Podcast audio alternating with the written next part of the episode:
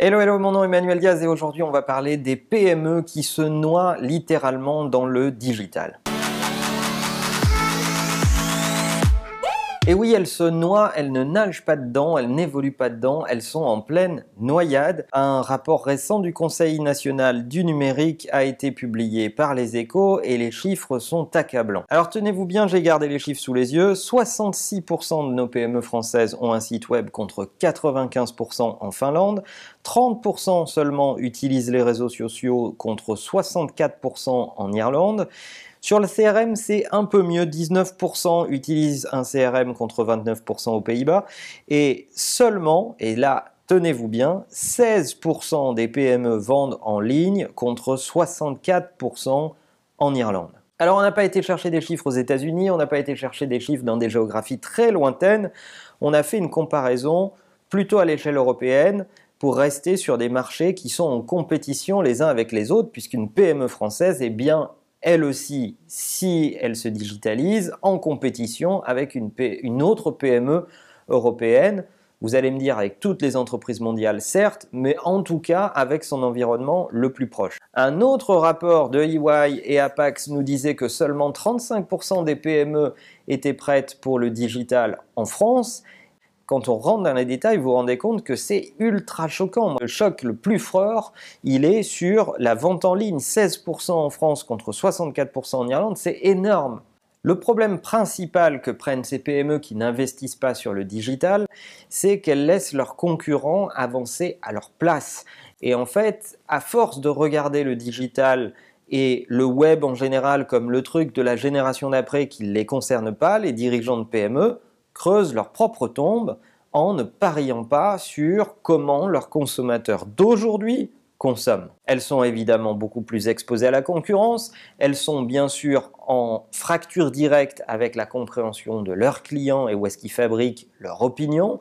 Il y a de fortes chances que leurs clients fabriquent aussi leur opinion en digital, dans le B2C certes, mais aussi dans le B2B, parce qu'il y a plein de communautés et de forums de professionnels qui se réunissent pour parler de leurs problèmes et qui, à l'occasion de ces conversations, découvrent des fournisseurs, des partenaires ou des clients. Vous allez me dire, le problème principal des PME, c'est qu'elles manquent de temps. En général, ce sont par définition de petites entreprises et donc le temps est précieux. Mais il faut changer de mindset et plutôt qu'aller s'inscrire au Lions ou au Rotaris de votre ville pour passer du temps entre patrons de PME, se taper sur le ventre et manger du boudin, allez sur Internet, passer du temps dans LinkedIn, découvrez comment fonctionne Facebook Ads, euh, regardez si vous targetez les jeunes, comment euh, Instagram, Snapchat sont des plateformes qui peuvent vous intéresser. Il faut mettre les mains dans le cambouis, il faut faire de vous un véritable entrepreneur tel que vous l'étiez au début et accepter de réapprendre.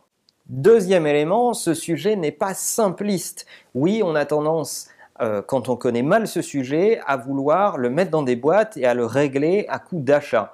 Donc les PME ont l'habitude d'acheter des logiciels pour régler leurs problèmes. Le digital ne se règle pas et les questions de la transformation liées au digital ne se règlent pas en achetant du software.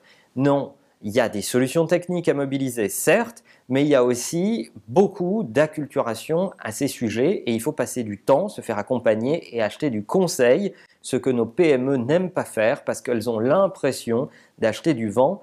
Or, il n'a jamais été aussi important d'acheter du conseil qu'en ce moment, en pleine période de transformation digitale. Le rapport du Conseil national du numérique suggère également de créer une charte et un label pour certifier les PME qui se sont mieux digitalisées que les autres. Personnellement, je suis très dubitatif.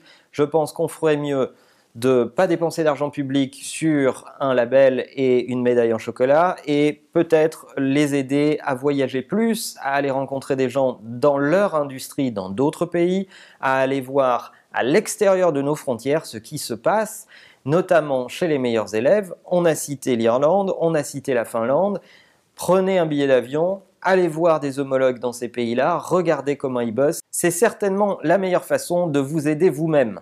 L'essentiel de notre économie est un tissu de PME en France, donc il est urgent de les aider et c'est euh, en l'occurrence, personnellement, ce que j'essaye de faire par cette chaîne YouTube. Par exemple, j'espère que des patrons de PME croisent certains épisodes, que ça réveille en eux un certain nombre de questions et qui se mettent en mouvement. Mais il y a aussi plein de blogueurs, plein de contenus à droite à gauche.